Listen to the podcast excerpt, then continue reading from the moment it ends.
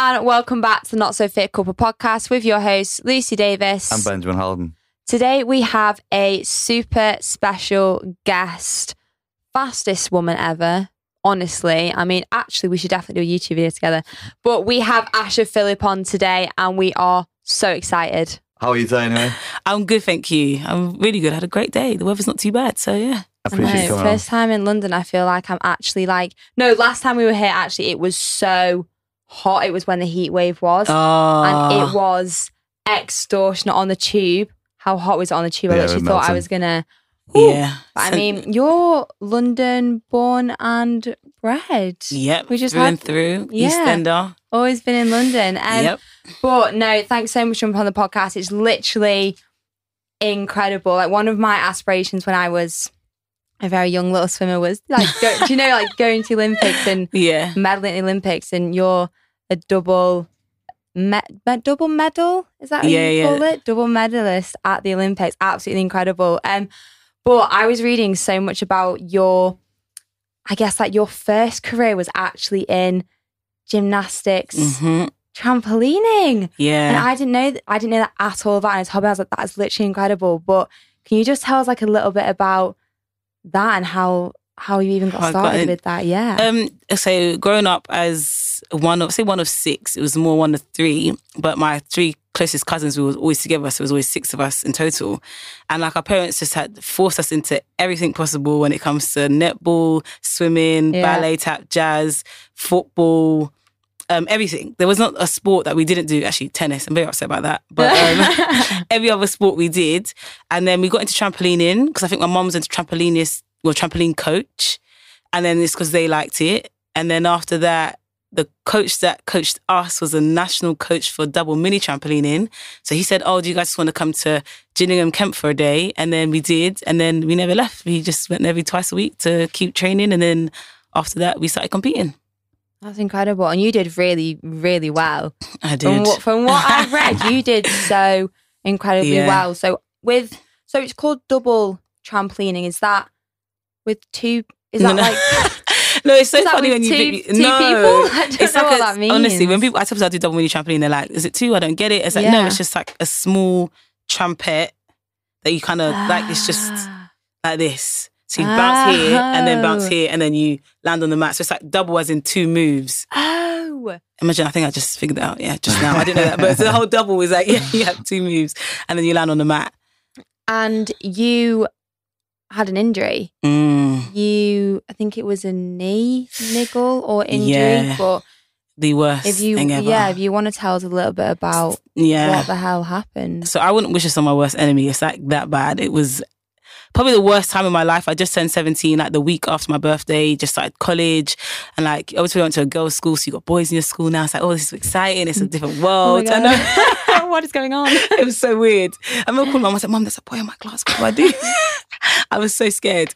Um, but then I went to the championship. So this was the senior championships because I just won the world youth. So I thought, okay, this is going to be it because track and field and um, trampoline were battling heads. I had to choose, and I thought, okay, if I go to the championships and get a medal, I'll be happy. I'll do everything because I was I was competing really well, and I I, I won't say I, I toot my own horn, but I was really good at it, and I could have got a medal, or I should have got a medal Yeah. and um, I was doing really well. But then I qualified for the final. But the day before the final, we had a team final, and that they needed me to basically get all the points that we could get. And I just went out and did an amazing pass. They were called passes. Um, and as I landed, I was thinking, I should really got to stick this. Imagine having this conversation in your head. Okay, I've got to stick this. What should I do? Split, split landing or like one leg in front, one to, to the side? How should I do it? And I thought, okay, let me do a split landing. And as I split, my knee just went dislocated. I tore all my ligaments, ACL, PCL, MCL, and fractured a bone on top of that. All So- in one go. All in one go.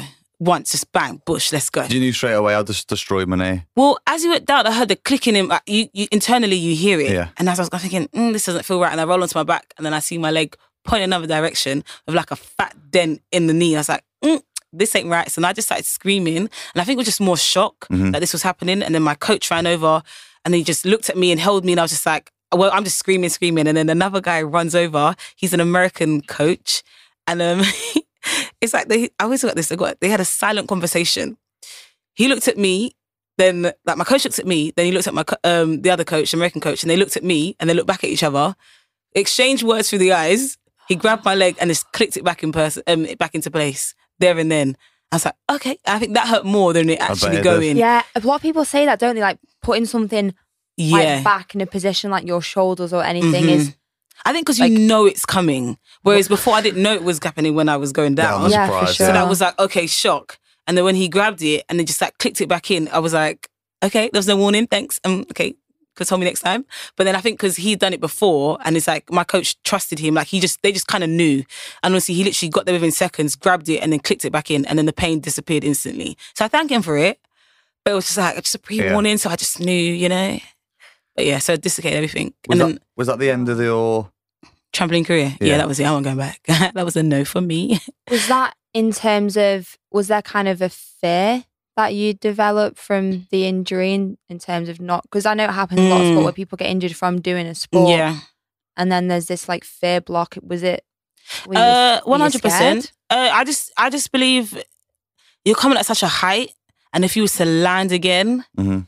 I just, my heart couldn't go through it again, knowing how long it took me to get back to um on crutches. I had two operations, so I remember the doctor telling me, "Oh, Asha, um, you're one I have to go home and think about." I thought, okay, Jesus Christ, Asha, you went, you really did a number. From the doctor's telling you he has to go home and think, about, about you, then you know it's serious. So he said, because obviously I'm a professional athlete, he wasn't sure if he was going to give me or take um a or apart from my hamstring for my ACL as a donor or get a donor to um basically put it in. But then luckily he said that he had a meeting with an old guy back in the day and he said like if you have an Olympic or um Olympic sprinter or so, whoever get a donor don't use the hamstring because obviously I'm going to end up tearing my hamstring tear again yeah. anyway so I mean we do that happens all the time with um, track and field I just call that a, t- um, a paper cut these days because they're like the smallest of injuries but Oh they're my still big depending on how Yeah. big the grade is but um, he said no, we're going to give you a donor. So then I woke up thinking, okay, like, is he, has he taken it from there? Which he thankfully didn't. And it did probably one of the best things. But it was, I just know one of the, um, Mark Pennell actually, he went back, he dislocated his knee and he went back and did it. But he did like more than once. He dislocated, I said, if when I know he's doing it, I said, I'm not going to go through that again. yeah And I just know my heart could just, it, you can take it. It was that traumatic. Um, I mean, I can get on the trampoline now and I can bounce and do all those bits and bobs, but I would never do what I did. Like I wouldn't land on a, on a mat. Mhm. I would land on a trampoline or land into a pit, Yeah. But I wouldn't land on a hard surface. yeah I just, I just don't know if I could go through that again. so when so you were 17 Mhm. when all of this was happening how long were you technically like out of sport for or before Mm. because you went back into athletics Yeah, I didn't do trampolining. track, didn't you Yeah. after what was that kind of i guess like the time period from 17 to Mm, I going think back on paper, I believe it was like I think I made my first senior team in 2011. I think I went to the World Indoors. I'm guessing it was that one anyway. Um, but so it was like 2007 to 2011. But it was like in and out. I was like still tearing my hamstring, tearing my calf. Like you realize, I know you thought one was you. you I feel did the like big one, and then crazy though I know it just didn't stop. It's because the knee was perfect, but everything around it stopped. Mhm. So I didn't realize if you like literally sit still for 24 hours and don't move a muscle, like honestly, I could hold my leg in my hand and shake it. I lost like all muscle. When I say all muscle, it was like my leg disappeared. It was like a twig. And like if you put on jeans, you could feel like one side was baggy and the other side was fit. And I didn't realize that. And um, it was like until I moved to my coach, when I moved to Steve, probably like 2015, 2016. It's been seven years. So when is that? Yeah, around about that time, let's just say. And um, it's only till they measured my leg. I was like seven centimeters down. Really? So I was still running on my leg, not realizing that I had such a deficit in could between you the both. could you like physically You could see. Even you if see I look it? now, you could see my calf. My calf isn't as um, big as the other. I mean, you can't tell. I know, yeah. I've looked at your legs; they're Yeah. fucking awesome. you have to like you have to I like stare tell. at them like proper to notice the difference. it's crazy. yeah. Wow. When they like disappeared, like when I say I can like you know like hold your legs like this, I could just like swig it around. Wobble it. Yeah. It, was, it disappeared within 24 hours. And it's because I, I didn't use it at all. And it got worse over time. Because when I did it, the injury, I must have been there for another like two or three days before we flew home because they said they can operate it here, but it said you could do this when you go home and it would be mm-hmm. safer to do home. And obviously, I could trust the doctors because if anything happened, I'd have to stay out there because I did it in Canada and it was Quebec as well. Oh, so they spoke French. And I'm lying on this bed thinking, like, you know, when you look up and you've got two nurses just conversating and they're just, you know, speaking French. what And I'm you just like, and I just, I, I think that's probably, the, I only cried like twice or I was, maybe two or three times. I didn't cry when it happened because I think the shock took over. Yeah. And when they wheeled me out, um, I called, I said, I just want to talk to my mum. That's all I could say. I just remember Pete, I'm like, I just want to talk to my mum. I want to talk to my mum. And I spoke to her and then the tears came because they watched it live. They didn't realize um, they were watching me and they thought, it was, Ash, I didn't know you fell over. said, no, mum, I just broke my leg. No, but I just saw you, we just spoke. Like, I don't understand what happened. And she had no idea that there and then I broke my leg. Once it broke it, I dislocated my knee and then like, it went like sideways. And then when they wheeled me off to the hospital, that's when I was like, this is actually real. Yeah. I'm in a foreign hospital. I'm not at home. With a They were wobbly leg. speaking, Yeah. they were speaking another language. What on earth is going on? And I think that's when it hit me again. Yeah, I mean So is that that's terrifying for anyone, let alone your I guess your identity at the time was very Mm. much with trampolining and Yeah. you're probably thinking, well, my my leg, my knee, what am I supposed to do? But you obviously pivoted. Mm. You you switched sport and you're a double Olympic medalist in track. That is honestly crazy. I just, I, I, I think I feel like I need an explanation. So, ha, have you? Did you always do some sort of athletics, yeah. like an so element of sprinting? I was um while I did trampolining, I just randomly got into track. And then when I won the world youths at trampolining, I then won the world juniors at track. So it was just like I had both. Ah. That's why it got to a point. So actually, gonna, I didn't even think I had needed to pick. I feel like if I didn't do, if I didn't study or anything, I think I would, I could have done both. Well, Mhm. technically, I, even if I did study, I think I could have done both. I just believe I just needed to marry them better. Mhm. That's all it was. I didn't understand. So I don't think I was in the gym at all at that time.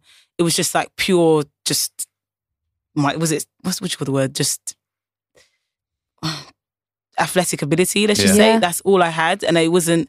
I wasn't trained anything. It was all fun back then, so I just did it just for the sake of it. Yeah. Yeah, it wasn't like this was my job, whatever. But I think because trampolining was an Olympic sport, well at the time, trampolining is now, but double mini isn't. So had that been Olympic sport, maybe things would have been different. Oh, I see. So, but at the time, it's like, okay, actually, you would have had a junior medal and then you would have had your senior medal. Then, okay, now you can focus on athletics. But um, it was more just have fun, do both. Like my mom, mom said seven days in a week. We was doing sports every other day. It worked out well. So I didn't see the problem until everyone else around me made it sound like it was a thing you had to choose. I thought, okay, well, I'm going to the championship, so it's fine now. I'll just do my last one there and then I'll just leave. And so at least I'll get a medal and it's okay. And then I dislocated myself and then didn't even get a uh. team medal for that actually. But then I still got high scores, if that counts. Definitely still counts. it absolutely still counts. So, obviously, you are an Olympian, a double Olympian. You went in 2016 Yes. to Rio, Yes. and then you've just been to Tokyo. Yeah. So obviously, I mean, I, I can't imagine the the difference between the games. Obviously, everything that happened with Mm. COVID, but with the Rio Games, how how was that? That's like your first It was amazing. Olympic Games. It was like surreal. You go into well, everyone says like London was the best one. I'm like, okay, cool, but we're not in London now. We're here in Rio. This, Yeah, is, this is yeah. it for me. This London's is, been and I know, gone. yeah. That's another one. yeah, we're here now. Um, the best thing you just laugh and say is that it was probably the McDonald's that we always wore at that Olympics. It was there, and obviously everyone loves free dirty food. I'm going to ask you about this because Harry Yeah. mentioned it as well. And I, I was asking about his pre run. He's like, I'd go for Mackey's all the time. It was, yeah, it's free. It's like it tastes even better. I don't know what it is, but it tastes, and then you get any time of day. Actually, ours wasn't 24 hours, but you'd go in there, you would order, and the, you, we had these phones that they gave us. And like, obviously, from our apartment, you could see someone in the queue. So we always get a phone call, Oh, Ashley, can you get me this? Can you get me that? so then you get to the front line, and it's like, Can I get five Mac, um, double Max? Can I get this? Can I get that? And it's like, Oh, can I get one muffin? She's like, One muffin? No, uh, two, three? Just, you know, just give me what you think. Like honestly, if you ordered one, it was like an insult. So like just fill up your bags. And it was like that was like the fun part of Rio. But um, everything was far away from us. But then it was nice because you had like a Beats house, you had the Nike house, you had all the sponsors' houses that we could go into, and it was just fun. It was it was like imagine just being on a village. Like all your mates in different countries, all different with different languages, just like everyone messing around, like, and it was like twenty four hours. It's always open. There's a games room, Like it's like honestly, it was like I've been back to school. on tour. Yeah, yeah, it was literally on tour as well. Just make your mates on tour with everywhere, just like running different countries. It was just so much fun. So I always, much fun. I always wonder about that with the nutrition side because obviously, obviously, you said you got McDonald's, but Yeah. I'm guessing there's, lot, there's What of else do you eat? Oh, yeah, no. there's lots of different cultures. I'm guessing there's lots of people who eat different Yeah. things depending on on kind of how they've been brought up culturally or what they're doing Mm. for their own stuff.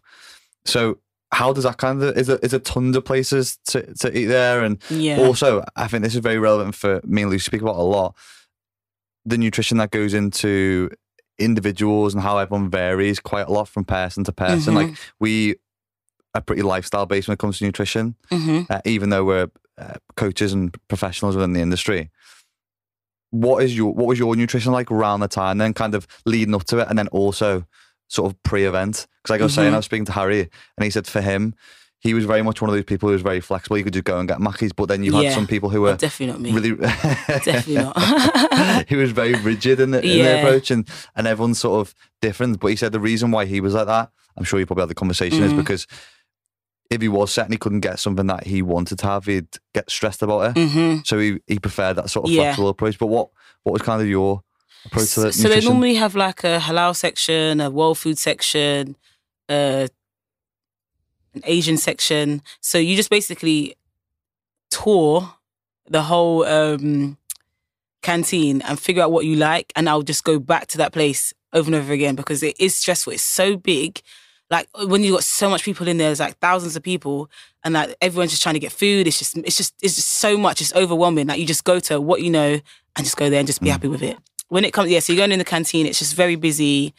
I just get overwhelmed, so I would find a section I would really like and just eat there. So it's, there was, well, for Tokyo, the Asian section was fine. But to be honest, I think they only knew how to cook their own food. Everything Yeah. else was just a mess. Yeah. And I would literally just eat there the whole time and just not eat anything else. And plus, I don't eat red meat anymore. hmm And that was only a choice because when we go to these type of events, we'll say events, competitions, you get all you can eat breakfast, or you can eat lunch, or you can eat dinner. And me, I will just eat. And it's like you're sitting there, like so we're sitting here at a table and we're having a great conversation, and then so I'm just gonna get something else. I'm just gonna get something else. And all now I've just like, eaten so much, and I'm not the only one putting on weight for some reason, and everyone else will lose weight. So I'm always eating carbs. I love rice, and I'll just eat that and pasta. Like no one else can take me to it. And I'll just pile it on, pile it on, but pile it on because I feel like I can only trust it. You can't go wrong with just Yeah, yeah. boiling these things. Yeah. So that's why I'll just eat that with gravy or something small on the side. But um, you, I just me, I'm not so not say fussy when it comes to eating, but when it comes to race time, anyway, I like you kind of stop. I don't think it's a nervous energy, but I won't eat as much. I'll just like just pick at things. And even after I compete, I wouldn't even feel as hungry. So like for the whole like say ten days, I wouldn't eat as much, which is really weird when I think about it. But um, yeah, I'm not so much to like calorie calorie kind of Mhm. person or macros count your macros just because I'm not say a rebel, but I like to eat. Yeah. So I just can't have someone tell me actually you can't eat because then I'm gonna go eat it. But I do think twice. I won't eat like fried food as such. Okay, as much or like I wouldn't go for like burgers or I would still eat clean. Mhm. But just make sure I pick the right things or eat what I could out of the right options that we have. Because in Tokyo, they love pork. Really? Yeah, it's a big thing. And over lots of those, yeah, majority Yeah. of all their meals, they just had pork in it. It's really and I annoying, feel like that's actually. not a massive British thing. We're No. more we're more chicken. yeah, yeah, definitely. We have a lot of chicken here, but that's so interesting Mm, to hear you talk about nutrition because I think a lot of people listening would think must be so regimented. Yeah. Yes, Everything must be tracked. Broccoli, rice, chicken. I mean, I probably should. And I- and I- no, but it works I'm just for not. you. yeah. And- but Harry was so similar, Yeah. wasn't he? He was like, it's not, it's not. But Harry's Like, Harry he Harry must wakes be, up with abs. regimented. Like, he does. Harry must be the only person Literally. who has like three coffees a day with full Yeah. milk and free sugars in his coffee. Exactly. It's and you wouldn't even see like an ounce on him. like, nah. Like whether I'm working hard, I only lose weight this time of year. You know, I would start like we start training in October, and I will be when I tell you I'll be good for even if you t- if I did it good for like four weeks, ate well, I tell you I wouldn't even shift in nothing. But then only when I start racing, it's like I don't know what it is, but I just trim off that way. And then like now I'm at my lightest, at my prime position, um, prime. So it's like yes, perfect for holiday pictures. You know, great. But um, that's the only time would, I would actually lose the weight. But other than that, I would just stay thick throughout the whole season until the um the summer season. So with your training, are you not like training at the moment? Oh, I had my last race yesterday. Are So, you yeah. in Switzerland? Well, you were in Switzerland Yeah. at some point. Yeah, like last week, and now I'm week? here. Yeah, so I was in Switzerland last weekend, and then had a race on Monday, and now I'm done. And now you're here. Yeah. So, what does your train look like when you kind of come off the back of, say, your last race? Yeah, Then, is I'm it kind of just sort of curious. deload, wind down, wind yeah, I would. I would at least take two weeks off, like to do nothing, and then the rest will just be right. Just stay fit because I just know, like, I'm trying to not get back to where I was last night because I came back a bit too heavy, but I want to just come back and be like semi fit because next year is really big again. As much as we just had Olympics, we've Mhm. got a World Indoors, a World Outdoors, a Commonwealth, which is going to be home in Birmingham, and then a European Championships, and they're all like six weeks. We've got three major championships. Don't know how it's going to work. Wow, I feel like But, that's um, really, really close together. Is that? Is it not usually? No, it's always um we have a a world, no, maybe a Commonwealth and a Europeans in the same year, but not a worlds. They've, So it's- they've done triple yeah, threat. Because everyone, year. no, it's just because of COVID, they've all pushed it back. it back. So it's literally six weeks, and I've never had, we've never had like a major championships, and a week later we've got Commonwealths, and then like a week later after that you've got Europeans, and it's like, okay, what championships do you pick? Because Worlds is obviously the biggest one. You want to go to Worlds, plus in Oregon, it's going to be a, a quick track. It's going to be amazing. Then you have a home Commonwealths, you know, we can't miss a home games, Yeah. and then it's the Europeans at the end. So it's like, which ones are you going to do? Are you going to be able to do all of them? Because I'll probably, if I did the 100, it'd be the 100 and the relay. So it's the beginning and the end of the championships.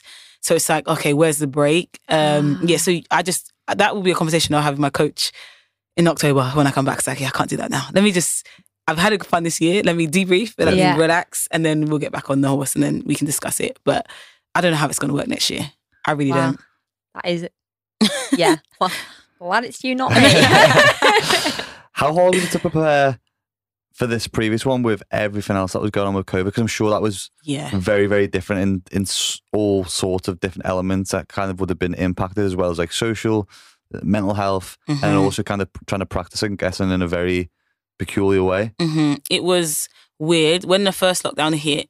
I was actually in America at the time, so I was on a training camp, and I found it quite funny because we were just booking to go. So my whole group was going to Texas, and then we had two, well, it's about three French athletes that were coming over with us. And then they were saying, "Oh, it's all kicking off. They can't come." I said, "What do you want about? Like, you coming? We just thought they were just being long about it. It's like we're trying Yeah. to book. Are you with us or you're not?" To only find out when I flown out because we were still allowed to travel to America. It was I think I got there the Friday, and then Trump turned around and said, "Okay, Europe. I mean, the whole of Europe can't basically come here on the Monday." I was like, "Oh, so this is real." Okay, um, so now I'm stuck here. I think I was there for about ten days until it got worse and worse, and then everyone was saying, "Oh, actually, you should come home." But I was like, whatever stress you're going through in the UK was not happening in America, because where I was was so quiet. It was a, a College Station is a small town. It's like Loughborough, Mhm. but just bigger yeah. um, and it was just it was quiet. Like I didn't there wasn't any problem until I, certain things started to close and stuff. I said, okay, cool, let's come back now because Boris made a big scene about it, and I was like, okay, if you're abroad, get home. It's okay. We travelled home, and then um, yeah, we was basically on grass trying to find tracks and getting kicked off a track by the police because they say no, you can't train on these tracks, even though it's all outdoors. Like it was it was stressful. My training partner was working in the evening, so I would get up in the morning during a pandemic. Can you imagine? You had me leave my bed at like nine o'clock in the morning. But anyway, you had, you had, you had your, your sleeping pattern was so off. So I went to bed late, got up to go training, um, to leave my house, which was like a 40 minute drive to a track to only get kicked off. Honestly, I could have killed him in those moments. like, was so frustrating. But um, yeah, that's what basically we did. And tried to break into other tracks that we probably shouldn't be breaking into. But if we was social distancing and trying to be good, like there wasn't a, much of a problem.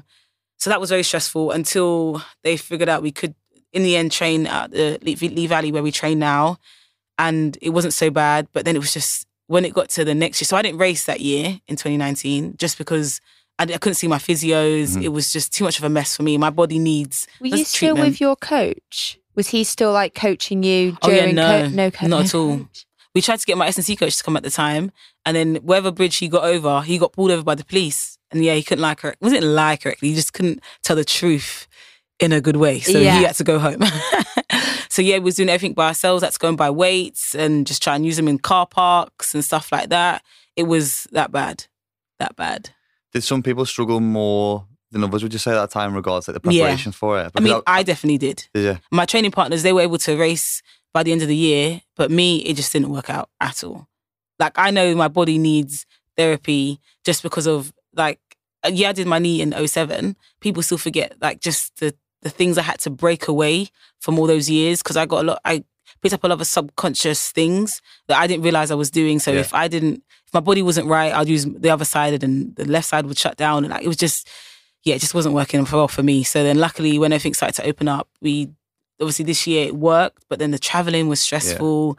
Like I've never thought traveling to be like so draining. Like mm. you just, I just Yeah. didn't want to do it anymore. It got to a point. I think I did like two, maybe three races abroad, and even then it was just like, could you get into meets? Could you get this? Could you get that? And then I wasn't running as fast, maybe because obviously the year before I didn't have the best season. Well, I didn't have a season, so I think it impacted me on this season. And it, yeah, it just wasn't the greatest for me. But then somehow I put it, managed to put it together for the trials to qualify. But pre, like prior to that was just a shambles. Like it really was just stress. I could only imagine because obviously for lots of people in the UK and around the world, it was mm-hmm. mentally draining. Like Yeah. we we spoke about a couple of times. We started seeing even therapists during the lockdown from never having issues with mental health before. Yeah, So I could only imagine like when that's your bread and butter, yes. the one thing that you can't do. Yeah. Not not just a physical impact, but how much that psychological impact can have on an athlete as well. Uh, honestly, I think it was. I, I think I survived because of my family. We all quarantined together. So my sister came home, my brother came home, and then obviously the kids were all there. That Yeah. was that was eventful. Um, but it was nice that we had that. So I would like leave for a couple of hours to go training or on a grass pitch somewhere, then come back. Then I'll go for a cycle with the kids or just do something to get them outside because I know they were driving them lot in um, indoors insane. And um, obviously, because I've got two nieces, the other one is a terror. And uh, she's she needed like honestly when I came home it was like oh Asha take her. Like honestly it was like yeah they needed a break. So I was like the, the I'm always the fun aunt. So we had to learn how to entertain the kids. I'd get cakes to bake them and stuff like that like cupcakes we just even though her, her what is it her mom bakes cakes for a living I'm getting them ones out of a box and teach them how to make it um, so that was fun. But honestly, it, I think that's the only reason why I think I survived. Other than that, I don't know because we have a garden as well. So I don't know how other people would have survived knowing that they didn't have gardens. They were just in at home by themselves. Some people that haven't seen their family for like a year or two. I thought that would have driven me insane. Like Yeah. I would have packed myself and gone to my family's because I don't know how I, any other way I would have done that. My cousin lives by herself, and so does my auntie. So they moved in together for that part. Plus, her house was getting redone, so she had no walls, so she had no choice but to leave. But at least we weren't by ourselves, so mm-hmm. we made sure we could cope that way. Because that my whole family are teachers, and then obviously they're not teaching kids. Everything was all online, or that was all Yeah. messy. But yeah. honestly, if we didn't have each other, I don't think I would have survived because I, I did see people struggle. And I know that it got to a point where people don't want to go outside anymore. It's like they are very much, oh no, I'll just stay in, or they're very scared to go outside. If it, the people say if you haven't been vaccinated or this, that, and the other, or like, oh, I don't want to do this, I don't want to do that. And then like, they literally just shrivel up. Like I didn't see, um, so when my grandma was alive, she only died like January the 1st, let's just say. Mm. And um, like I didn't see them for such a long period. But I think because I went up to Loughborough to go training because that was open, I think I just turned up at their front door and then she's like, "Oh, so surprised to see you." That because obviously they wouldn't they wouldn't even let me in the house. Like my, like no one's been in that house Yeah. really. But um, she did let me in anyway and like pick me in my head in to see my grandma and stuff. But because obviously I'm out here training and traveling, she Yeah. we we're not saying we're shielding her, but she's 103, like she was getting old, so we didn't want to, you know, I don't I didn't want to be the reason yeah. A hundred for and anything to happen. Yeah, I know. Yeah, good and she didn't die from. COVID either, so I think I've got Some good genes. innings, yeah. You've got So, yeah. great I know. genes. Is so yeah. I can only imagine like it, it'd be really difficult for depending on what sport you're in as well Mhm. because I, I saw some some stuff on like Instagram and TikTok and stuff and there's like people swimming in fucking mini pools at Well, home yeah, yeah, yeah. and if your event requires a lot of different apparatus Yeah. or whatever that can be really like Well- difficult to, to do anything for yeah, Mm. British swimming got delivered the um the little whirlpool thing, so the resistance pool. I So all the wanted one of them. ITC people got those pools. Yeah. And then yeah, so did Loughborough I know Bath opened for the Mhm. swimmers. So was Loughborough track open first in terms of like everybody who needs to train come and train? Also, if he was unfunded, if he was a funded Ah. athlete, or in the end, I think if he was an England athlete, there was like certain rules and regulations. Or if he was on the long list to go to Olympics, you could train indoors. So then it was like, imagine this whole facility, and it was like less than 10 of us in there. It was that quiet. I mean, it was nice, but it was really quiet. wow. Like you just thought like, okay, you felt lucky and privileged to be Yeah. indoors. Hmm. Because bearing in mind, this is like October, November, and it's cold. Freezing. And I just felt, honestly, we see the videos of my training partners outside in the corner. I said, I don't know how you do this. That's why they call me a princess sometimes because I feel like, I'm not going out there. no thanks. no, because my coach will say if it's like minus, I think below three, we're not like we don't go outside and do a running session. It's like three, that's still cold, Steve. But um, we wouldn't do we would do a session indoors because you wouldn't get what you wanted out of the session depending on how fast it is outdoors if it's cold. So um, we just do our sessions indoor, but obviously it's winter, so we can do that stuff.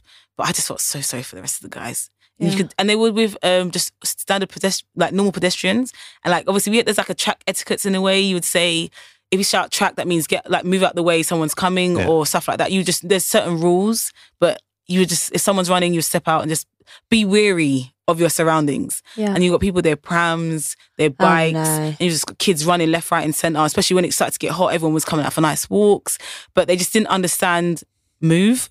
And Yeah. like you get so my training partner actually got injured running into someone. Really? Like, yeah, because um, say you're just running around the track, you meant to stay in a lane, but no, someone was just like running around the side, just going across, and you could just see there was a collision between actually a, a guy and an older lady, and it was really bad, like span, toppled overs, and everything, and they could really get hurt from that. If someone's coming at you, Well, I mean, you run as so fast.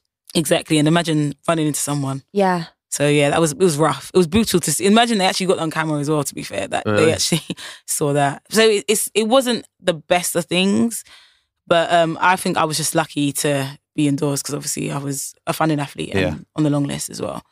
So with you've you've obviously so you've gone to train inside and you've well from what you've said you've turned things around and you've qualified from Mhm. the trials and you've you've gone to Tokyo with like one of the hardest years like absolutely Yeah. with COVID and everything like that. So with Tokyo and I only saw a few bits and bobs like everything you were putting Mhm. up it was just so funny it was literally so hilarious and I was watching loads of people at the Olympics their stories and things what was it what was it like with like masks and COVID tests oh and yeah, jail, like was it a bit of like a dead atmosphere? Like jail. what really? It was Ja- jail. jail. I've never been to jail before, but it felt like prison. In comparison to being usually like so social. yeah, like, yeah. like we- as being in Rio, we could jump in a taxi anywhere. We could it was left to our own devices. We're all adults, so as long as you're there to compete and do what you do, need to do, you can do what you like afterwards or before, whatever your routine is.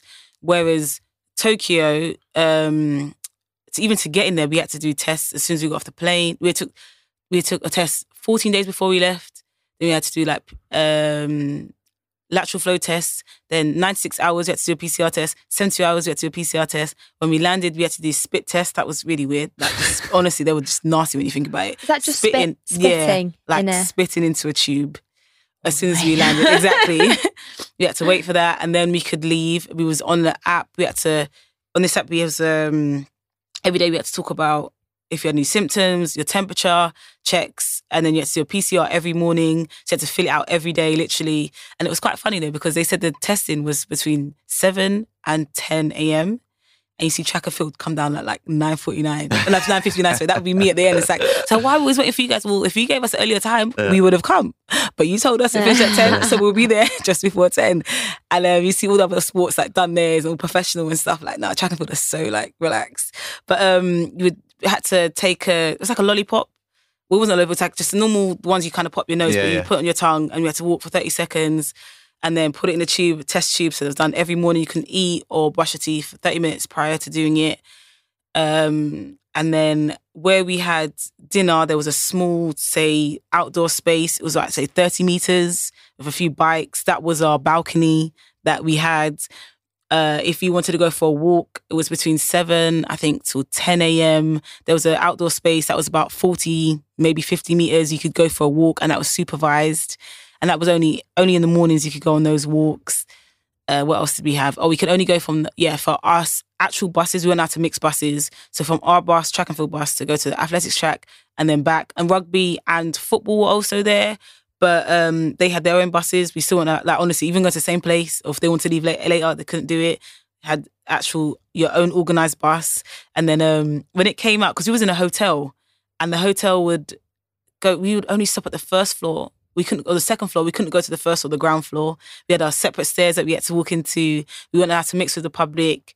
Um, from the section from outdoor, from the doors to the bus, it was come like a zebra crossing. They would stop everyone, and they would walk onto the bus, and then the same vice versa. If they was walking past, we wouldn't have to go. We had to wait. It was very much like police with everything that we did. And oh, also some of the distance runners had like there was a golf course they were allowed to go onto and run, and they got a car there, and the cars were tracked. So they noticed if you had stopped or gone the, the wrong way, you would get into trouble for it. Like you had to kind of like prove that you would literally just got lost or you was trying to find your own way.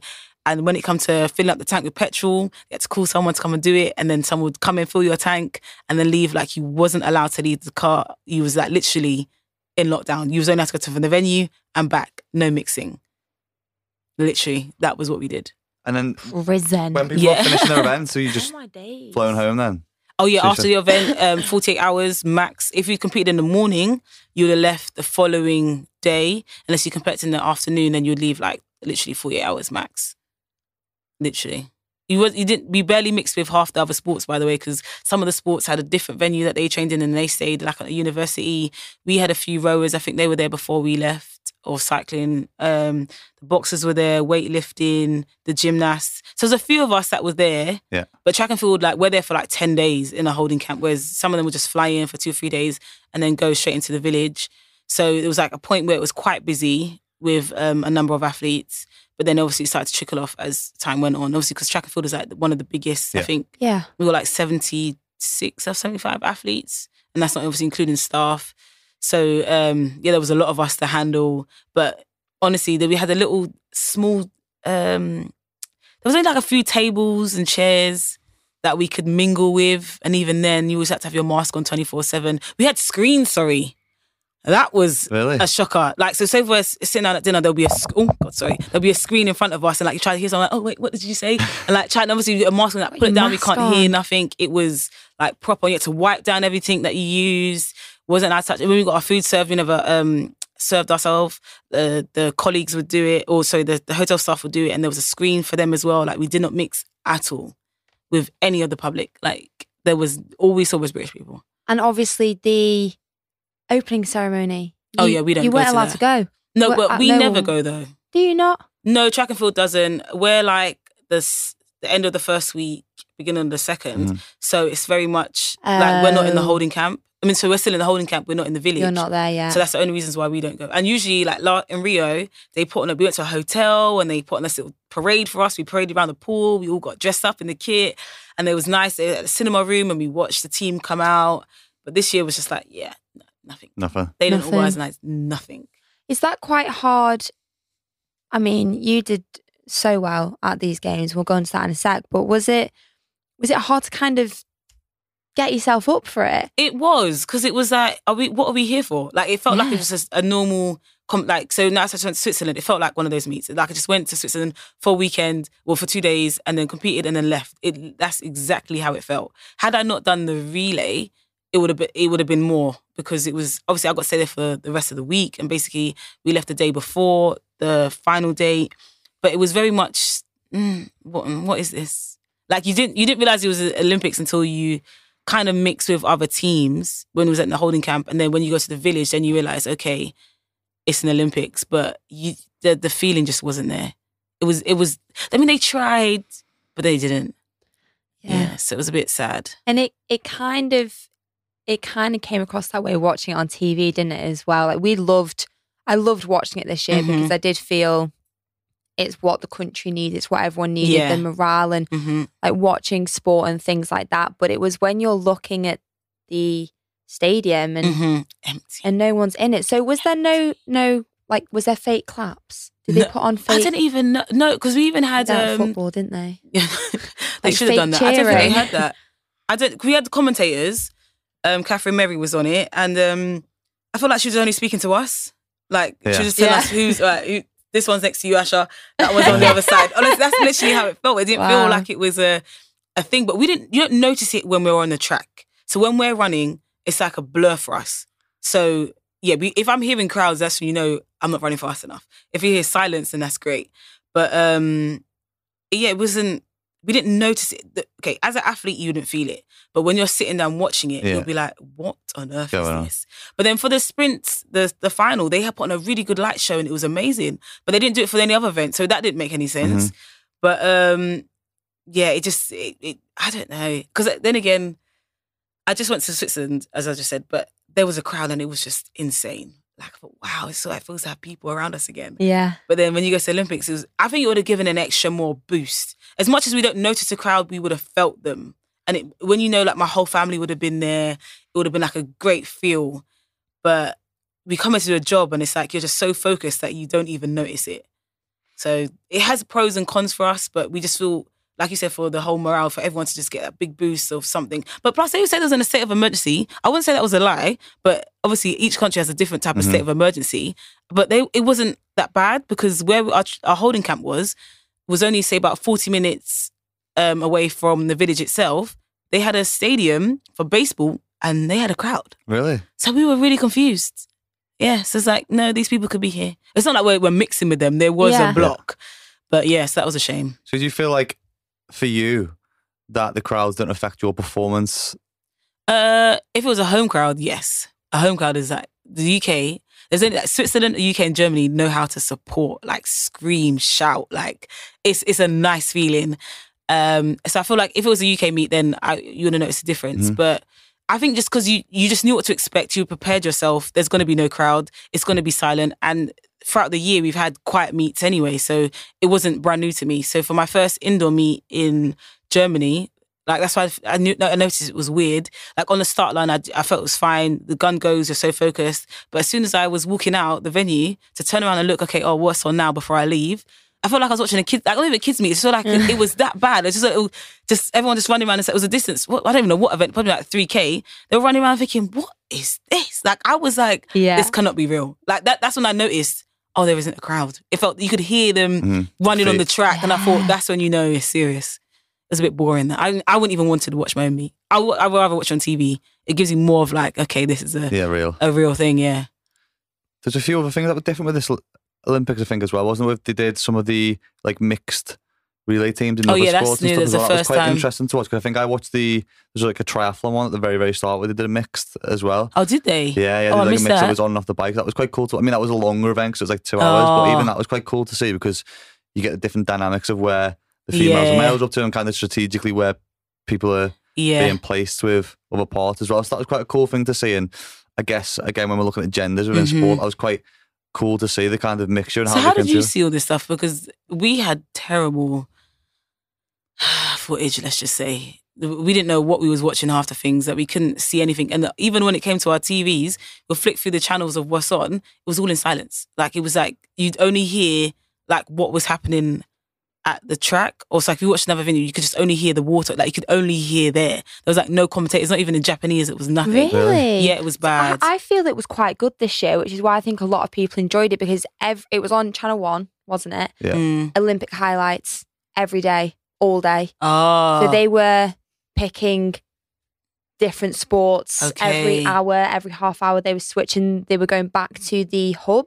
Mhm. Was it where they were all talking about the sports? They, Mm. I was why I, so I loved that. I thought that was actually really good. Though I had no idea you yeah, we were struggling. you guys couldn't. we were struggling. Which I bet it's a bit shit, isn't it? I mean, Because they did can't- give us a, like an um, a login to watch Sky Go and stuff, but even then, it wasn't like if I wanted to watch something like my friends competing, Yeah. like we couldn't watch them. We had to go for different avenues or channels. It was just it was a lot.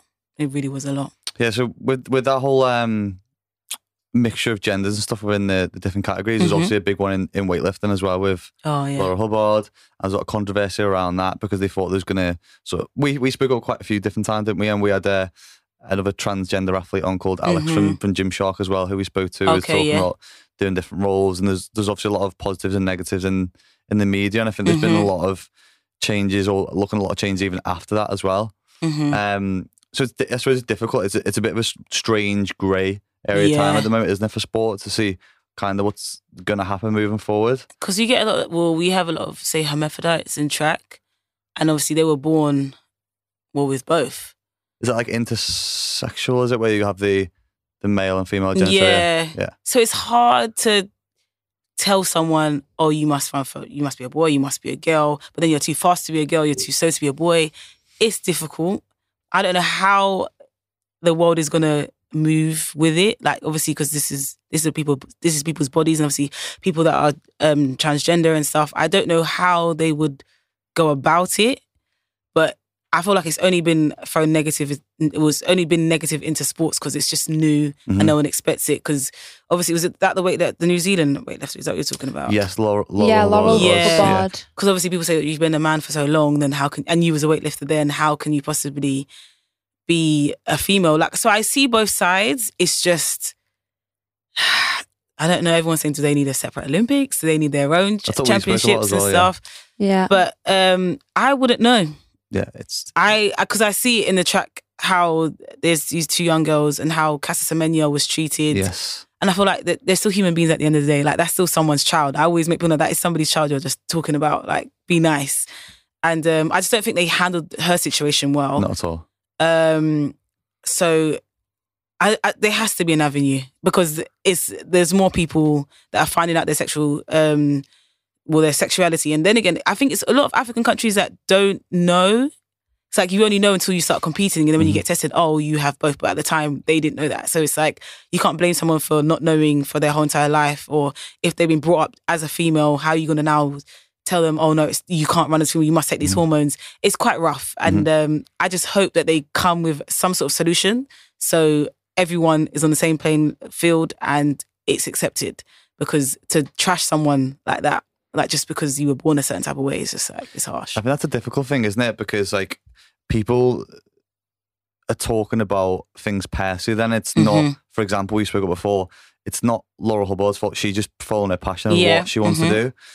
But obviously, it's the kind of impact it has on on female sport, and it's not that individual. It's it's the Mhm. kind of status of what it stands for. It's like we Yeah. said, it's, it's difficult. And I think it's the same with Zakasa as well. Who yeah. I think she sort of tried to appeal it, didn't she? or Something. She did, yeah. She fought. I, she went through a lot. Yeah. Like they had on hormones and stuff. Oh, like I, I, it's just, it's not nice. Yeah. But I understand. Like there's both sides. Like you have got just people that were just born and raised, were born a female, born a male, and it's like, okay, well we can't do what you do. You're obviously going to be stronger than us. But I get it. But it's, I don't know how they could. Yeah. Obviously, Yeah. you, you'll see that as well. Like, the, I'm, I'm guessing you'll sometimes run with the guys and stuff as well. They were Mhm. doing, they were pulling some research up in regards to women's times, and then there was 16 and 17 year old boys in college in America running the same time as the female times, and they were, that's what they were trying to compare. Saying Mhm. it just isn't the same thing, and it can, Yeah. it's just going to spoil female sport if that if that eventually Mm. happens, and it seeps into all avenues of of the Olympics, and that's why potentially. We spoke about the same thing about having that separate group for Yeah. part to create that equality. And I mean, it- it's difficult, isn't it? There's no, I don't think you can absolutely say this is the answer to Mhm. this is what's going on, and we're in this world and society where things are changing so quickly, and we've never dealt with this kind of thing before in sport yeah. or in any other avenue. Mhm. So it's it's difficult to kind of say this is the avenue it needs to go down.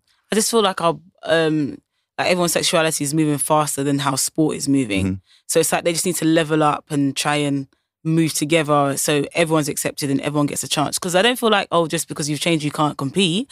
I just feel like it's just gonna be a bit difficult for you to compete in a new gender just because you've been something else um, for a number of previous years. So say if you was a male for 30 years and then now you want to compete for a women's sport, I don't feel like I have a problem with it. I just feel like you just need to give them time to create an avenue Yeah. for your sexuality. It's also really hard as well because with Laurel, she didn't end up competing. She didn't get her lifts.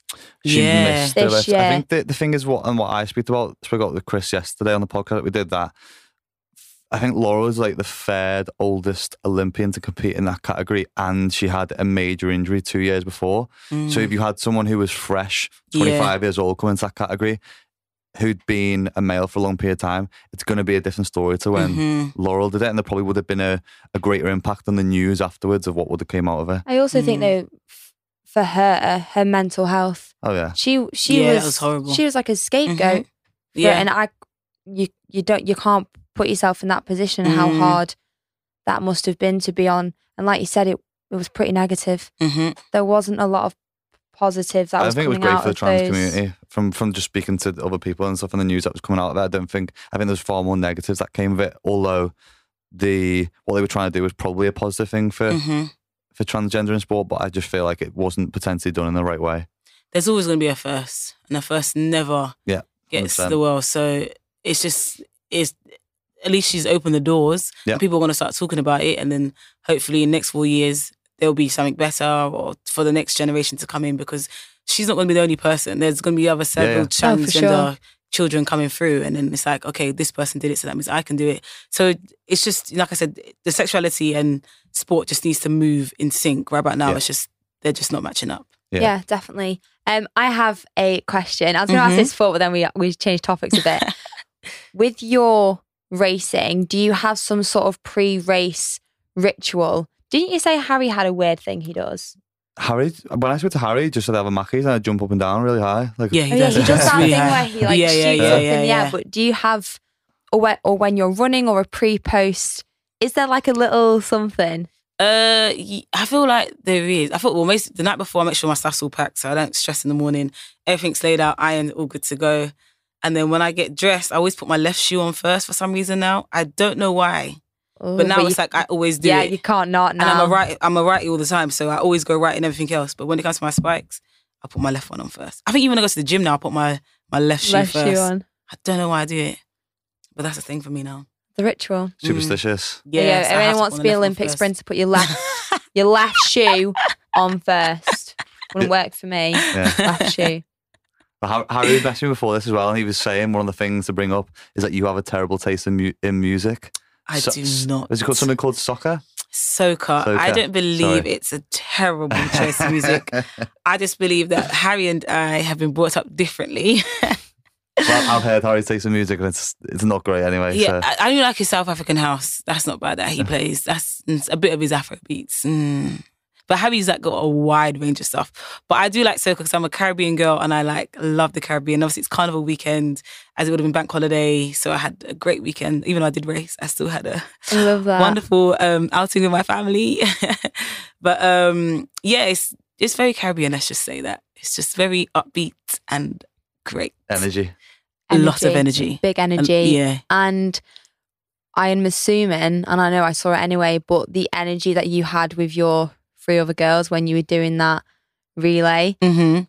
if you're comparing like a single event to a relay, is there one that you prefer? Or like even at Tokyo's games, how would you say? Because I know you did an Instagram post about your uh, semi final and things like that, Mhm. and you were a little bit disappointed with with your race. How how was it this year? I guess with the actual races that you went and did, and obviously you medaled in the four by one. Um, to even make the, the Olympics was not say a surprise, but I definitely had struggled. So I wasn't running fast throughout the whole year. So Mm. the times that I did in the Olympics, I mean, I just I knew I should have done better by then, but I just hadn't for some reason. I know somebody, uh, one of the athletes even asked us because they said, "How do you run your individual and then have to pick yourself back up to go and run a relay a couple of days later?" Bearing in mind you've gone through so much emotions, highs, lows, the energy, the the the stress, because it's it's not easy going through two rounds uh, just like the fastest girls in the world, let's just say. And like this is your you build your moment up. This comes up every four years or three years for the next one. Everyone keeps telling me, but it was like such a massive build up, and it was so exhausting. And then I don't know how you pick yourself up to go. Okay, God, I've got to do this again. You got to do the whole warm up. Like the season isn't finished. You just have to keep going. But it's just all a mental thing. If you tell yourself you can do it, you can. And I feel like that makes now I finished racing. Like had I just stayed stronger and said, okay, I can go until September because normally I'll go for mid September. But I said no, I've not had the best year. Let me just cut it now. But um, you know, it's the relay is a bit of fun, and it's like so it's less stress because a final is still a final at the end of the day. Yeah. And no one like you want to be there, but you don't want to be there. so the heat was perfectly fine. I was um talking to the girl who I, Imani, I passed the baton to her, and I was making jokes with one of the Dutch girls. So we was all having like great banter, like it was all smiley, giggly. And then the final comes, and you're like, oh, okay, silence. I just I go quiet. And I tell the girls, please don't talk to me unless it's necessary.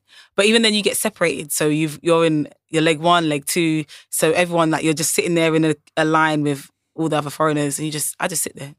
Like I'm probably best don't talk to me just because too much talking will only take away a lot of my energy. And like you try to make small jokes and like try and get the like the group to mm-hmm. when we are together before just before we walk out, just to make each other smile or whatever. But even then, I just go quiet. And not me, I'm like the bubbliest one. Like I'm like not say the, the mother hen, but I am like the big sister that everyone comes to and we mess around, we have fun. But that moment I'm like, yeah, this is just this be quiet, thanks. Like talk to me if you need to talk to me. But then I'll make a small joke and then I'll go back to being quiet. And then make a joke and okay, go back to being quiet. Because this is Olympic final. Mhm. Like you you're not gonna get this Yeah, again. you got to probably keep telling Yeah. yourself, being like, You're literally at the Olympics. and you got first leg. You can't full start. I'm touched with that. This this that can't happen. you have the baton, and you You're have to always give the. first leg, aren't you? That's Yeah. your yeah. I, I never used to be. As a youth, I used to be last, and then one of the coaches put me first, and I never went back since. And I feel like that's. Really? I'm just happy with it though, because I passed the baton, Yeah. and that's a you problem Job now, done. guys. Yeah. Yeah. Don't I know, yeah, yeah, yeah. That's forward, all yeah. you guys. You, I mean, I trust them, Yeah. but I've done it now. So I've done what I needed to do. Okay, Yeah. now you guys can carry it around. And then we train really well. I can trust these girls now. We've we've grown since obviously 2012. We didn't have a a team. Uh, well, that was let's say I was still a junior, say a, a mini junior. Come back from the injury, so I was in and out of the sport still. But um, when we didn't have a team there, I thought they had to, you know, put some funding and some effort back into the relay teams. And then ever since then, Rio 2016, we've just been getting medals, medals, medals, medals. Yeah. So it was a good thing that they did that. We've been working really hard. So the team is like, we, you can put trust any of the girls on any of the legs now. It's that solid. And we're top three now. We could say um, it fluctuates from America, Jamaica, and us. It, I mean, we still haven't had our gold yet, but it's close.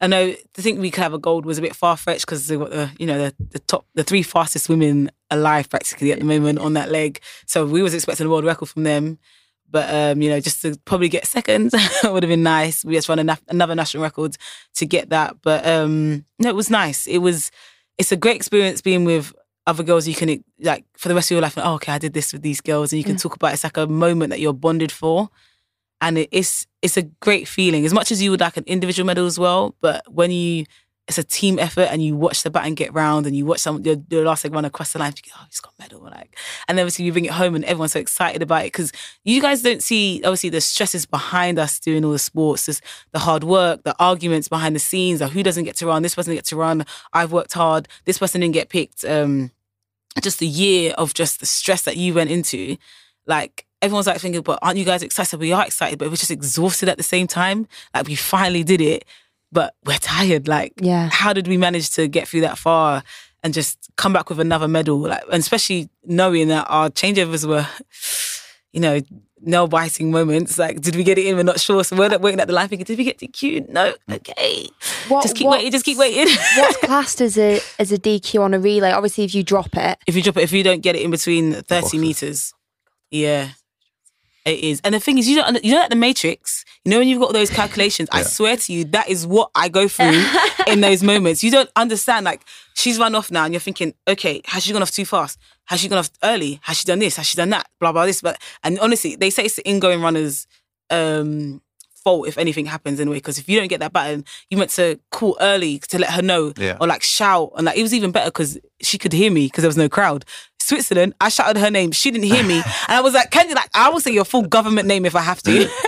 Because um, I shouted out hand in Switzerland, and obviously she put her hand back. She didn't hear me. I was like, by then I've now run up like too close to her, and then she said, and then she finally heard me shout hand, and it's like, oh, the hand, the button goes in. I'm like trying to shove it in here, Yeah. but whereas obviously there's meant to be a space, and you're meant to reach for it. But obviously she could hear me, I think, in Tokyo. But um, honestly, you have got so much calculations. When you feel like, can I catch her? I don't think I can catch her. But you got to stay positive. You can't back off. You've got to do this. And it's just going. And then you've got 30 meters. It's like, I don't know how many seconds that is, but you have to make the right decision at that right moment. And she's running fucking hard as well. yeah, she's gone out. She's gone. Yeah. So you like, not so you don't shout stop, but you shout, if you know you can't catch her, you shout hand early. Then when you realize that her hand's still there, then she will understand that I'm not there and Yeah. she'll like to start to slow down. It's like a, a, a communication that you guys have. It's like a, a bond. The chemistry. Yeah, Yeah. that, that is a massive chemistry because bearing in mind, we'll do it at training and we'll get the baton round all the time in training, but you'll just never understand when things go wrong. And so we've got a new girl on the team, um, Beth, she ran the 200 meters. And then when we're trying to teach her how to do, she's done relays before, but not so much at such a high level mm-hmm. before. And she's been thrown in the deep end several times, but you can only learn whilst you're on the job. So the amount of times you do training, it's like, the ones we get wrong are the ones you want to learn from because mm-hmm. you know what to do next. Okay, oh, I get it and I understand. Because you don't want too many people talking to you in your head, like, oh, you should do this, you should do that. It's like, no, there's too much information. I'm like, Beth, just take a deep breath. Mm-hmm. Go around again and see how that one goes. And then whatever you take your notes and figure what went well and what went wrong, and then work from it from there. And then she would understand, oh, I went too hard, or I did this, I should have done that, or I said called hand too early. Because you want them to get off at a certain point, and then like, because if they got off too slow or they didn't get off like on time, you want them to get a bit of speed and then pass the baton. So it's all these conversations you're having with yourself and just watching the person in front. You got to know where their hand goes. Does their hand always go high? Does it always drop? Like, because they could be doing this and you got to learn how to just really just push in the baton. And honestly, training, I hate cutting the baton because that practice of slamming the baton into your hand all the time is horrible. So I'm glad I don't have to. I mean, I do sometimes during the warm up, but I don't like doing that part. Have you have you ever been at a super high competition where it's been dropped? Uh, so we, you know, the Diamond League in it used to be in Crystal Palace before it moved to the Olympic Stadium. Mhm. Like I remember I was like third leg and I think I just had a panic attack and I just um, I was like still a junior. They had all these big girls running into me and I just wasn't listening. I think I don't know if my body said, Asha, no, you're not doing this, even though and I just the, the baton, yeah, the baton just didn't get round. I just I think I just panicked as a child. When I look back at it, I was just really terrified. But that was my only moment. But it hasn't happened since, thank God, because um, I'm in control now. So I know you what's probably learned from that Yeah. anyway, didn't you? Yeah. Thinking, wow, don't want Yeah. that to happen again. Never. No. And learning from yeah. Yeah, wow. I did not realise it was that calculated. All we had to do with swimming was make sure that hand touches Touch. the wall Yeah. before you dive off to not to get DQ'd. Just high five, and that's about it. Mm. High five and go. Okay. Yeah. Yeah. Ours wasn't as stressful. So one of the one of the things we were speaking about yesterday was people who are successful who have to make sacrifices. And I'm sure as one of the most successful female athletes on earth, you will have had to make Mhm. sacrifices through your career. What sort of things do you feel like compared to an everyday person who's maybe working 9 to Mhm. five, things that you potentially have to sacrifice or give up in your life and potentially those things that you kind of wish you would have maybe had more Mhm. of and and obviously like you, you give that up for a reason because you're a Mhm. successful athlete and you enjoy and you love doing sport but we were talking about yesterday with another guest of kind of those risks and sacrifice you have to make in order to become Mhm. successful that people potentially think that they want to be at that level but then don't realize kind of the iceberg of all that stuff that that really leads up to being at that level as well So I had a psychologist, well, sports psychologist. I think everyone needs, to be, anyone in life needs a psychologist. I'd agree yeah. Um, and we spoke one time, and she said, and I always, I actually hold this dearly to my heart. We never make, it's never a sacrifice because it's always a negative word. So we turn it into we make choices. I feel like, like okay, I get you, understand. So it's not um like I sacrificed eating a chocolate bar for this race. So no, I made a choice to not eat that chocolate bar because I know it would help Mhm. my career. And I'm gonna use a chocolate bar, but that just seems to be the thing at the moment. But um, so I never say the word sacrifice anymore just because I feel like it stresses me. But I feel the choices that I've made, obviously, I moved to my coach. He was in Loughborough when I first went. And now, like I said, I'm a London girl, don't want to leave. Uh, if it's a couple of weeks for a training camp, then I can come back home. But I went to Loughborough for three years, and that was an experience.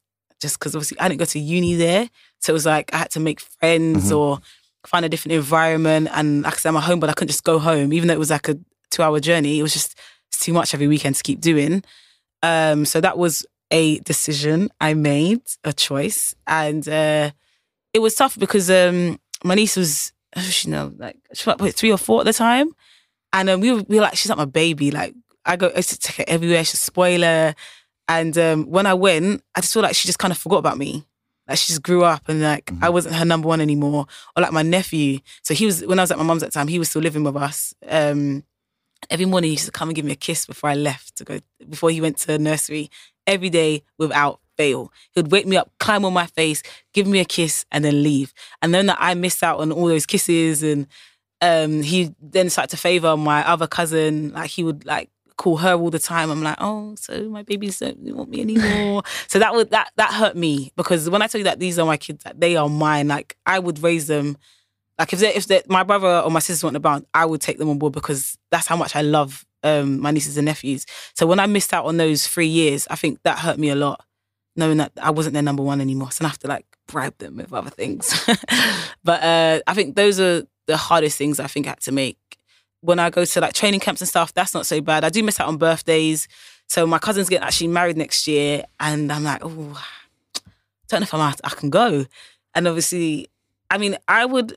I'm going to be a bridesmaid. So I think I'm going to make the decision to say I'm not going to go on a training camp Mhm. and stay at home and go to for her wedding. And I'm hoping that my group will go to Europe for a training camp rather than America. So then I can just travel back and forth and that would be easier. Yeah. Whereas if I was in America, I couldn't just jump on a plane and just come back with Portugal for training there. Mhm. That's what a two hour flight, if that. And it's it's just easy in and out and I can I can literally just go back.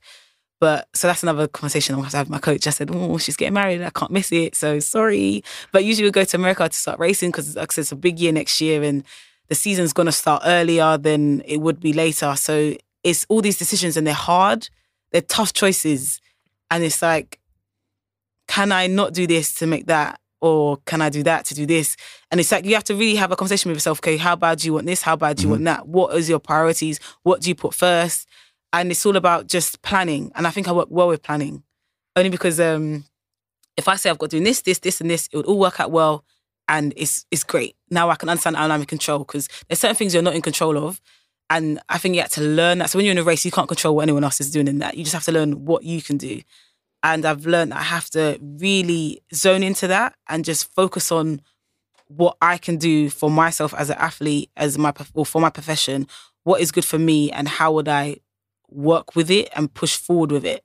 So if I can't go to this event, I can only apologize. I'll be like obviously upset, but I'm sorry I have to do it for my um, my sport. So my family know I've missed out on so many things. Like I said, we're very close, and they will understand it now. Even like, because oh, you're always away. Why don't you ever be here? Da-da. Like that breaks your heart. And I think I'm not even a mom, and I, I'm feeling when they're telling me, like, "I'm sorry, I try, I can't do everything." But um, you just have to really make the best decision. And you said it's only for a short period in life Mhm. because sport is not going to last forever. Yeah. I've probably got three, four years max left. I say max. I don't think I'll go any further just because I want to try a new venture. Maybe I've done sports since I could walk. But everyone's like, you want to stop too early. And plus, I don't want to leave injured or leave on someone else's terms. Yeah. Like that injury made me leave trampolining, and I still wish would shoulda woulda coulda kind of thing about it. And I don't want to do that with track, so I want to make sure I could, you know, leave with all my well, a smile. Let's just say. Mhm. And um, so I want to give it all. Like if I have to not go to your birthday party or not go to this wedding or not do this, oh, I'm sorry. Like, well, you know what I do for a living. You could have decided. I'm, not, I'm not trying to say you should work it around me. I mean, I'm not a princess or anything, but but I wish that they could make uh just just think about me in their decision Yeah. making.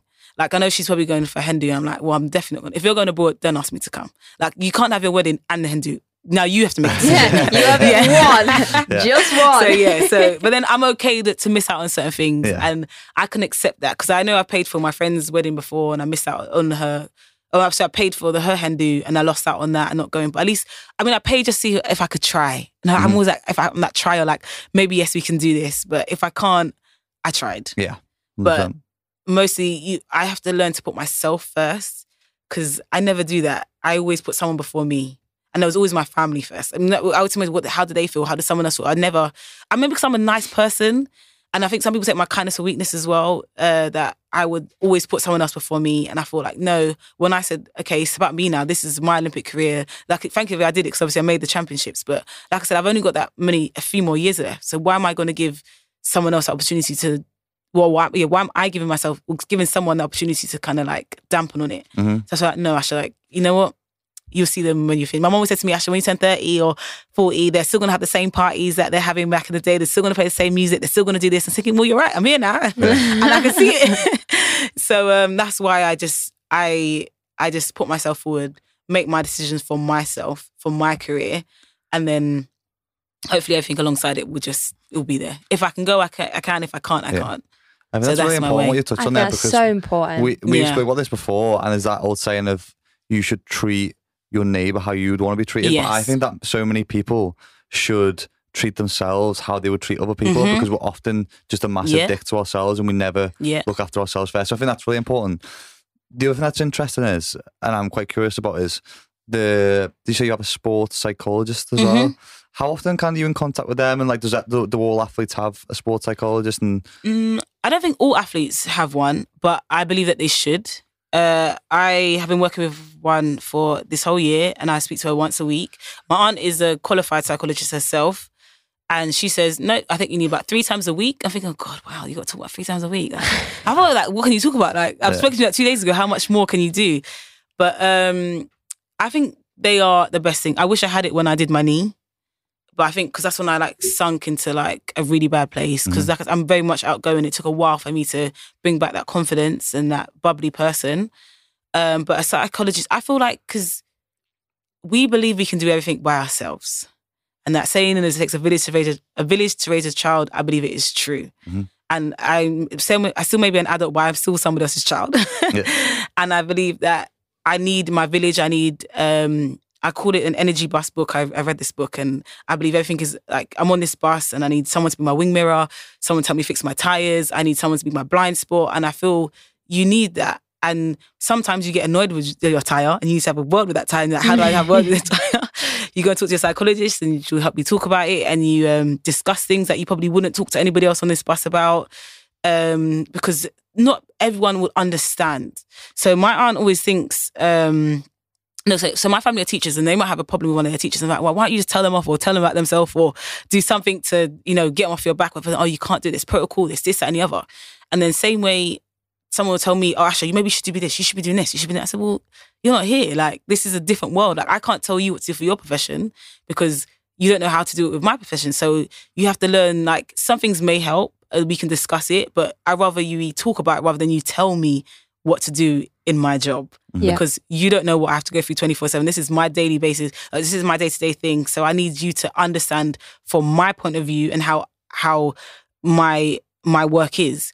So when it comes to psychologists, I just feel she, she kind of just, she never, obviously never tells, she never tells me what to do. But you know, when you're offloading and you kind of understand and she kind of guides you in a way to make your own decision and figure out your own things. And I think that's what we need because we bottle up so much and we never talk about it.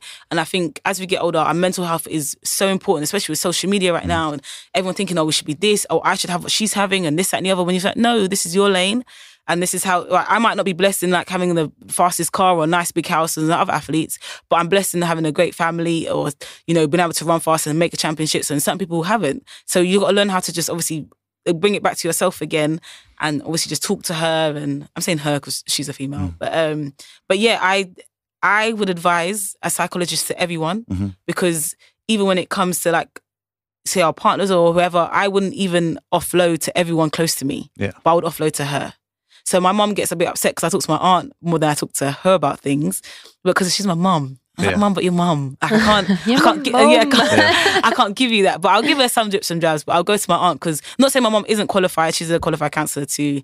But my aunt just has that that edge, and she'll tell me. Same way one of my other cousins, my other cousins, she kind of has what my aunt has, and I'll talk to her about things. But it's just, it's a good thing. I think athletes do need it because it's mm. hard. We go to a championships and we perform. Like I didn't perform the, way, the best way I wanted to. Yeah, I got a medal in the relay, but if I'm talking about my individual performance, I didn't do as well as I should have. It's like you work so hard for these 11 seconds and then it's just like, it's gone just like that. Okay, cool, on to next championships. And I didn't perform how I wanted to. And it's like, okay, how do I pick myself up from that? So same way picking myself up from performing badly, watching everyone else perform well, and then I got to go and do a relay now. It's like, how do I deal with that? Mhm. You ha- you need to talk to someone about it because me bottling it up and then saying, oh, I'm fine, I'm fine, when you're truly, you're not fine. And they're always that saying, how are you? Are you fine? It's always a lie Yeah. but it's just talking to someone about it, offloading. And you know, as soon as I've offloaded, I feel like I'm a brand new person. Like honestly, I've said what I need to say, and I'm like, oh, I feel good now. Okay, yeah, I can start the day. Yeah. And that's what you need. You need to offload to someone, someone that's not going to judge you, just to listen. And it's always just someone that's wants to. I don't always talk, just to listen to what I've got to say. Yeah. So I, I would advise therapy for everybody. I think that's so important. What you just touched on there, like so, so, so Mhm. important. Because personally, I can only imagine how difficult Mhm. difficult it is in your shoes. Because we talk about a lot of the time when people are using social media to compare themselves to other people, and Mhm. often comparisons of thief of joy. Yeah. Your job is literally to compare times Yeah. and performances to other people, which can, Yeah. must be so mentally draining. And especially for people going through the time of COVID and stuff. And me and Lucy have been very open about um, having a therapist over like Mhm. the last year and how amazing it's been for us. Just been able to have someone to Not a couples therapist. We've had separate therapists. not just yet, hasn't gone that bad. Uh, but having someone to a professional listener to speak to makes such a difference. Yeah. And um, I think because the industry that we work in on social media and stuff is you're constantly looking at the hyper elite Mhm. and comparing that, and that that applies to us as well. And that's where Mm. we're, why we're very transparent to other people about it because if it helps someone else resonate Yeah. or relate, then I think it can help them. And it's just so nice to hear it from Mm. someone of, of your level of athlete as well. Kind of Yeah. go through those things Mhm. and how important it is for you to have that other person on the other side to just sit there and listen. Yeah. And obviously, it was it was a big thing in this Olympics as well, wasn't it? With I think it was it Biles, the gymnast, who Oh yeah, yeah, ended yeah. up pulling yeah. out. Yeah, Simone. And yeah, and it obviously Mhm. opened up a whole discussion about mental health as well, Yeah. how important it is.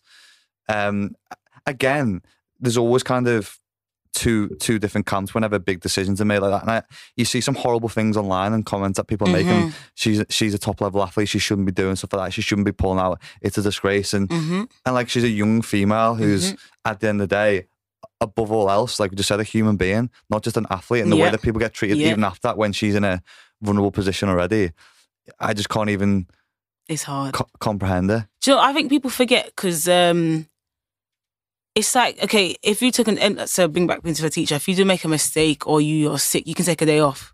We can't. Like Mm. you said, you've gone to the championships and they're saying you're not allowed to take a day off today because you're about to go and compete at the Olympics, but you said you're not mentally there and you can't physically do Mm. it. And it's just like, how can you tell someone that's not well, I say not well, as in they're just not ready, they're, they're not mentally ready to compete. Like you can't force someone to do that. But so why should you force someone to go to work if they can't do that? Like it's it's unfair. And different jobs are just very different. Because we're in the public eye, and she's got how many million followers and stuff like that. They she's expected to do it.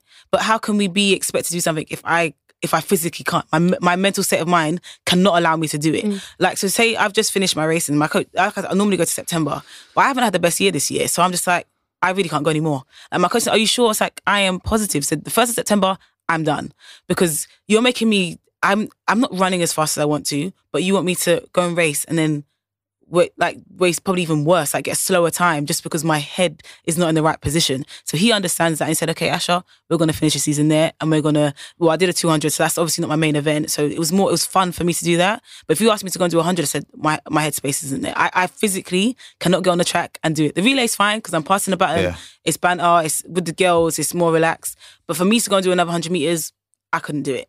So it's like, why would I force someone to go into a gymnast, be spinning up and down, or you can hurt themselves, and they're not mentally there? You you can't do that. It's Yeah. it's it's out of order. You're forgetting, like I said, we are human 1st before we are Olympic athletes. Like we're allowed to have our down days, but according to the rest of the world, we're not. Like, you've made it this far. You've taken someone else's spot. So I didn't get this far and then say, oh, now I'm turned crazy. I don't want to. I don't want to um, compete. It's just like I've got to a point and I've had basically stage fright, and I can't physically go out there and perform. And I think people need to understand that because it is quite tough. I think the thing is, if she would have had a physical injury and pulled Mm. up, no one would have said anything. It's true. Yeah. But because it was a, a mental, which Yeah. is, is, is Yeah. even worse for a lot of people, like it's Mm. it's it's it's unbelievable. And I think that she's came out and did that. Like we said, we're talking about today. Mhm. It's opened up conversations where potentially people wouldn't have spoken about before, and Mhm. people would just, like we said, bottled up on their own. Yeah. And I think we've done a lot of positive off the Mhm. back of it for the sport and for athletes to kind of feel like that pressure's lifted from feeling like they can't speak about it or they needed to. Do you know what it scares me so? Because obviously there's a, the suicide rate is going up as well, and I feel like you. And obviously, it's when it comes to young men, they don't like to discuss a lot of things. Whereas Yeah. us girls, we would talk a lot, but even then we wouldn't go as far, but at least we would we would discuss a certain like a few subjects, I should say. But for men, they don't discuss it a lot. 'Cause I know my brother, he closed off with with us at one point, and he just didn't really talk to us, or didn't realize how bad he was doing in his work or whatever. He just never spoke to us. And then one day he just came and spoke to us, thinking, "Wow, you were going for all this and you didn't want to tell us." Like, but we're here for you. Like, we're a, like I a supportive family, but yet he knows that, but he still couldn't get the words out to physically tell us. So it's like when you, well, now I, I talk about therapy all the time. So when someone's telling me, I think you should go and get therapy. I think you should get therapy. But it's not like I'm saying it just because um, I feel like you're, you know, you're, you're not saying you're going crazy. We're talking to a shrink, and then all that kind of the bad neg- the negative uh, connotations to it. But it's just, you could just, it just takes off another load. Mhm. And it just, it changes your life. Yeah. And I feel like I, when I told my brother that, yeah, just go and get therapy. Go and talk to someone. Go and uh, go and talk to Auntie Faye. That's why I said, go and talk to her aunt and she'll sort you out. and you'll be fine. But it's just some people feel like maybe because they can't afford it, they can't do it. But then even so, you can find a friend that you can trust. And I think that's always the hardest thing because people still don't know how to offload to their friends. But I always say just find some, just find that one person. Even in you know, record yourself, just talking. I've got Wilson now. They're my um my ball from Castaway, and I talk to Wilson at home if I. If I need to have a word or something, no one's in the house and no one's talked to. I'm like, Wilson, I've had a tough day today, you know. but no, you just need to. I feel like because he went through that stuff, and I just feel like you know what, I need you to go and talk to someone, or you know, we're here for you. But I am like pro advocate, like everyone needs therapy, even if it's just like if you're not even going through anything, just talk. Just if you want someone to talk to, just do it because it is so healthy, so healthy. Hundred percent. I think, but we're also, especially in the field that we're in, like Mhm. of athletics or uh, with coaching, we are always the first ones to advocate looking after physical health, Mhm. but then we're never, we're always reactive rather than proactive with, Mhm. with mental health. And we sort of have these pillars in life which hold us up. And obviously, like physical is Yeah. one of them, and the psychological part is the other. And all these pillars are kind of running in unison to make sure we're held up as a as a person in Mhm. society today. But as one, as soon as one of those goes, we're fucked. Yeah, that- that's yeah. the big one that we never ever talk about. As you said, especially for for males. And Was it your brother who? Yeah, well, I just feel like he just closed off on us. Yeah. Yeah. And again, like the first time I ever spoke about it, because during the first lockdown, I was at the point where I was contemplating taking my own life, and my Mm. mum didn't even know about it until I spoke about it on the podcast, Mhm. and I think she was really worried about it. And and again, I didn't feel like I could speak to her Mhm. about it. Um, but again, I had a therapist about it. I f- felt like I could speak to Lucy about it to a certain degree, and But you you spoke to the therapist first about it. yeah, yeah, So it's one of those things that even though you can be so Yeah. close to someone, there's sometimes you have to talk to a third party Yeah. person. It's they don't have a Mm. clue about anything, so I'm going to speak to Mm. them, and that's cool. But the amount of people that came after we released that podcast and spoke about it was unbelievable. And I think these kind of conversations are Mm. so important for other people then to resonate to, and then for them to go and speak to someone Yeah. else about it as well. So a, a massive thank you for obviously speaking about her. And, and No, kind I'm, of, I am here for it. I will honestly once a week I was talking to my psychologist, even if it was not even to talk about track. She would just listen and say, "Oh, Ash, if you want to talk about something else in your life, boys, your mom, this and the other, that you can just just talk." And I I'm so pro it because I don't want to see like I don't want to lose a friend to Mhm. to someone's mental health, like knowing that I could have helped.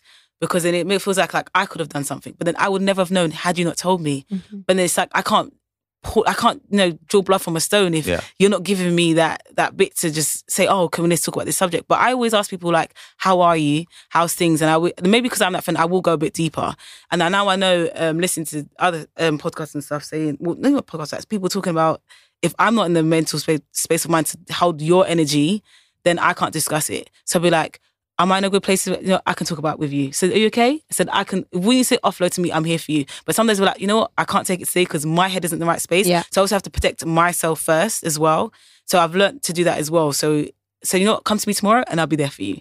But um, I always know I always have to check into my close friends just to make sure that how is everything? Are you okay? But even then, they can still lie to me. But Mhm. at least I know I tried. Yeah. Um, the worst thing is if I didn't try and um, I didn't know about it, then it would have been worse for me. So there's a girl um, who I went to secondary school with. Uh, this is the reason why I think I, I would adopt two kids if I could, if I could physically afford it and later on in life. But I feel like if I had the space, anyways, right. But if I would adopt a pair, they have to be siblings because one of them, I was on a training camp and I found out she committed suicide, left her daughter behind, and it was it kind of hurt my feelings because, like I said, my family are so close, and to know that she didn't have that family along with her to support her. I feel um, I could have been there to change her life. Even though we wasn't close, she still affected me from being in school, Yeah. knowing how my family was so different to hers. And I feel like had I spoken to her, had I said something, maybe things could have been different had I been closer to her.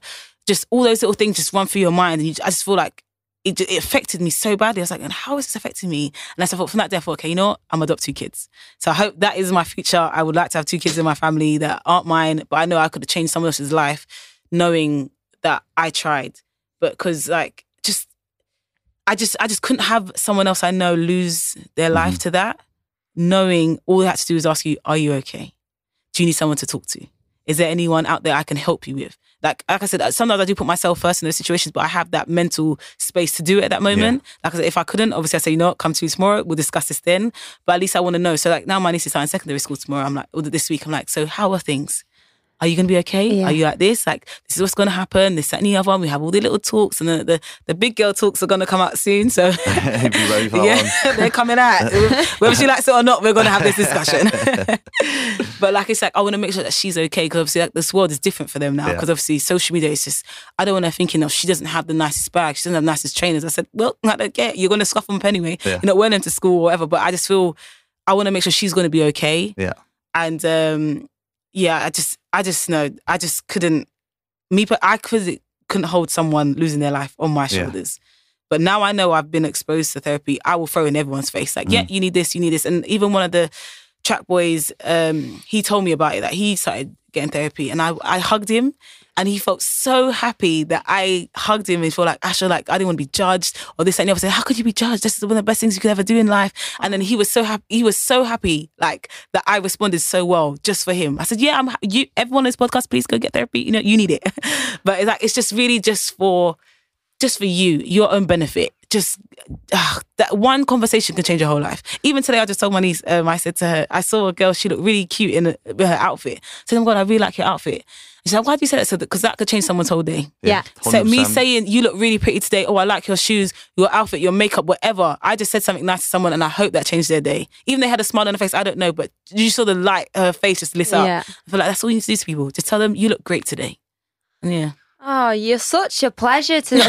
Honestly, I feel like sat listening like with a big smile on my face. I think, as it's good, I think it's well. good to have that positive energy about it because I feel like the reason why people don't go to therapy or don't talk about it is because it's always seen in a negative light or like something's wrong with you if you go and do Yeah. it. Oh, you're going to a shrink. Yeah, All right. exactly. So to, to have that spoken about myself and like with a positive energy around Yeah. it, I think it's probably for that guy that you spoke to from the track or Mhm. whatever as well.